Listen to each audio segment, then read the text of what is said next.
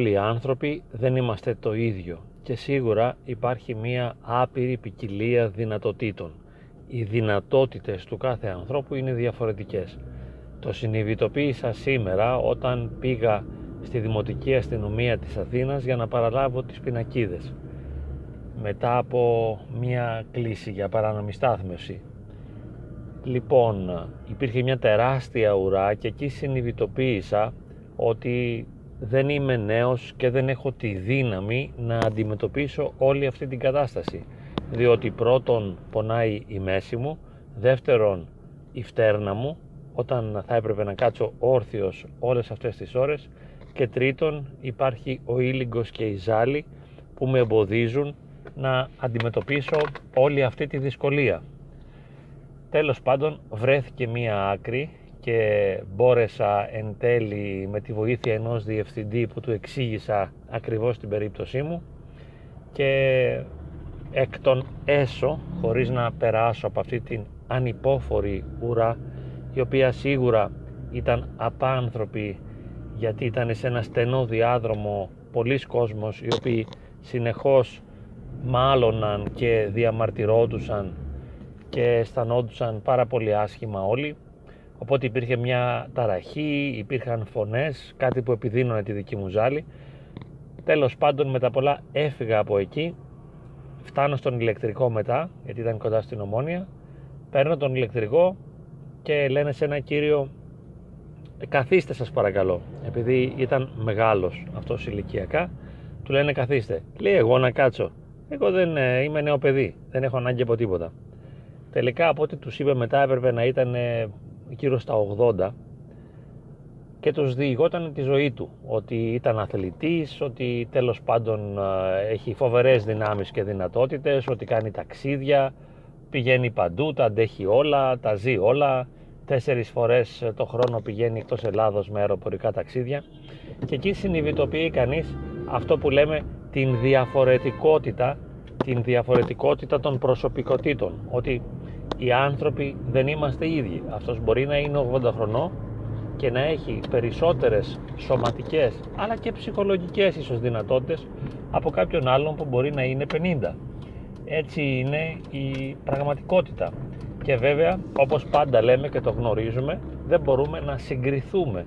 Αν αρχίζω να συγκρίνω τον εαυτό μου με τον άλλο θα βγω παραπονούμενος, θα διαμαρτύρομαι και θα νιώθω άσχημα με εμένα, θα υποτιμήσω τον εαυτό μου καθώς θα νιώσω μειονεκτικά επειδή δεν έχω τις δικές του ικανότητες.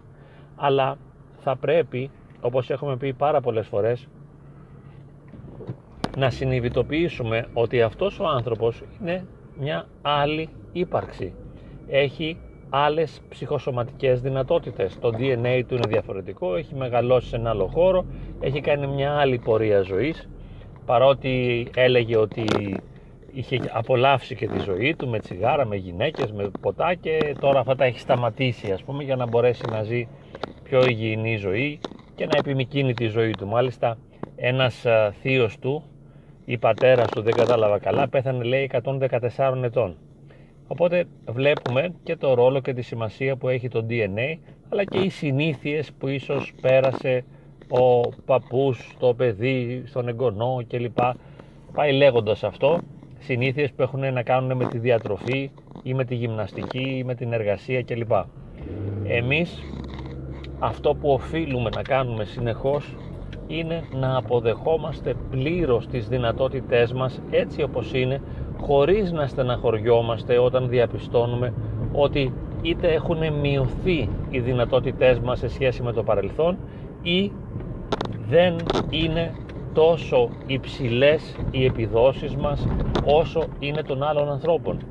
Οφείλουμε να σεβαστούμε και να αποδεχθούμε αυτό το μυστήριο της πραγματικότητας η οποία δεν διανέμει ισότητα και ισοτιμία αλλά κάθε άνθρωπος έχει άλλα χαρίσματα, άλλες αδυναμίες, άλλα προνόμια, κάπου αλλού βγαίνει χαμένος, κάτι μπορεί, κάτι δεν μπορεί, κάτι τους δίνει χαρά, κάτι τους δίνει λύπη, κάτι τον πληγώνει και κάτι τον ανεβάζει και τον κάνει ευτυχισμένο και χαρούμενο. Η στόχευση είναι αυτή η εναρμόνιση με την πραγματικότητα. Αυτό είναι που θέλουμε και αυτό είναι που ζητάμε διότι δεν έχουμε άλλη θετική επιλογή. Η επόμενη μας επιλογή είναι η διαμαρτυρία και η αυτοϋποτίμηση. Γιατί εγώ δεν τα καταφέρνω τόσο καλά, γιατί τα καταφέρνω λιγότερο καλά από ό,τι στο παρελθόν και γιατί ο άλλος είναι καλύτερος από μένα σε διάφορα επίπεδα. Δεν μπαίνουμε σε αυτή τη ε, διαδικασία της σύγκρισης για να μην αποκομίσουμε την αυτοϋποτίμηση, τη μείωση της αυτοεκτίμησής μας η οποία δεν οδηγεί πουθενά. Είναι προτιμότερο να έχουμε μία σκέψη λειτουργική, γόνιμη, δημιουργική για μας. Αν ο τρόπος που σκέπτομαι δεν με βοηθά, δεν μου ανοίγει προοπτική, δεν με θεραπεύει, δεν με ζωογονεί, δεν με ζωοποιεί, δεν με οδηγεί κάπου που να είμαι καλύτερα, τότε τι να το κάνω; Αλλάζω τρόπο σκέψης. Δεν μπορώ να αλλάξω την πραγματικότητά μου. Δεν μπορώ να μείνω σε μια ουρά η οποία θα διαρκούσε τρεις ώρες και να κρατήσω νυφάλιο το κεφάλι μου εφόσον έχω ζάλι και ηλίγκους θα πέσω κάτω ξερός. Δεν μπορώ να σταθώ τρεις ώρες όρθιος εφόσον έχω αλλίωση του πέμπτου σφυγικού σπονδύλου και αυτό είναι έντονο και σιγά σιγά όλο και περισσότερο γίνεται αισθητό. Οι συνέπειες δηλαδή αυτής της αλλίωσης γίνονται αισθητές στην ορθοστασία. Δεν μπορώ να κάτσω όρθιος εφόσον πριν από 10-15 χρόνια έσπασα τη φτέρνα με συντριπτικό κάταγμα και τώρα αυτό με ταλαιπωρεί και πονάει και πρίζεται αν μείνει πολύ ώρα όρθια. Πρέπει να παλέψω με αυτό που έχω και να πορευθώ ανάλογα με τις δυνατότητές μου και να παραμένω ήσυχος προστατεύοντας όπως λέμε πάντα τον εαυτό μου τον οποίο δεν θα τον προστατεύσει κανείς. Κανείς δεν μπορεί να μου πει τι νιώθεις, τι αισθάνεσαι, τι θέλεις, τι σου λείπει, τι χρειάζεσαι. Και δεν το λέμε ο ένας τον άλλον.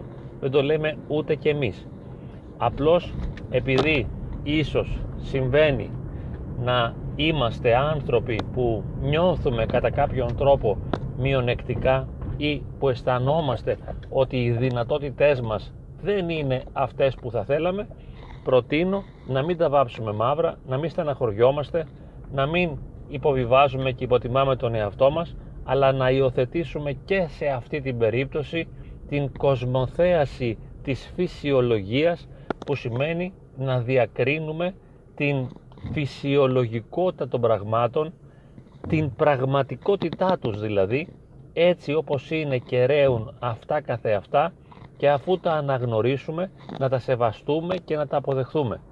Χωρίς γκρίνια, χωρίς διαμαρτυρία χωρίς ανεδαφικές προσδοκίες, χωρίς συγκρίσεις και χωρίς παράπονα. Ησυχάζω στην πραγματικότητα αυτού που εγώ είμαι αυτού που είναι οι άλλοι και αυτού που είναι ο κόσμος ολόκληρος